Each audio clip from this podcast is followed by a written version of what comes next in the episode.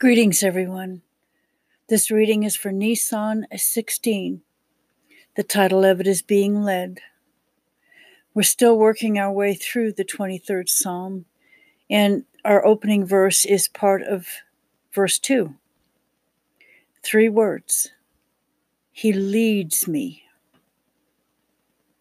This, I believe, is the place where most of, most of us will dig in our heels. We have a real and pertinent problem with anyone telling us what to do, where to go, what to say, and generally how to live our lives. This problem is called self sovereignty.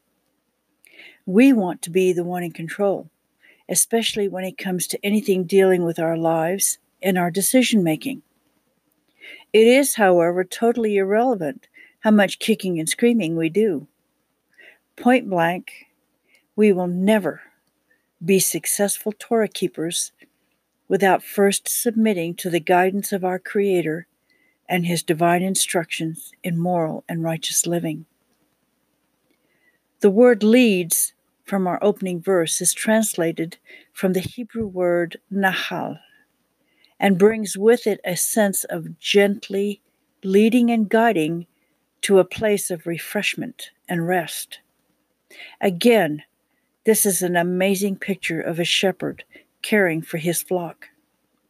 Sheep are by nature very suspicious, easily stressed, and quick to spook and run. They do, however, react favorably for someone who is calm, quiet, and gentle. Are we not the same?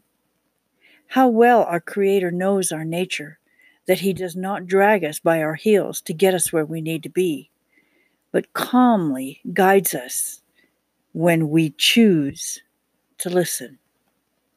Thank you, Father, that you lead us in your truth and teach us, for you are the Elohim of our deliverance. Our closing verse is from Exodus chapter 13 and verse 21. And Yahweh went before them by day in a column of cloud to lead the way, and by night a column of fire to give them light, so as to go by day and night. Be blessed, y'all.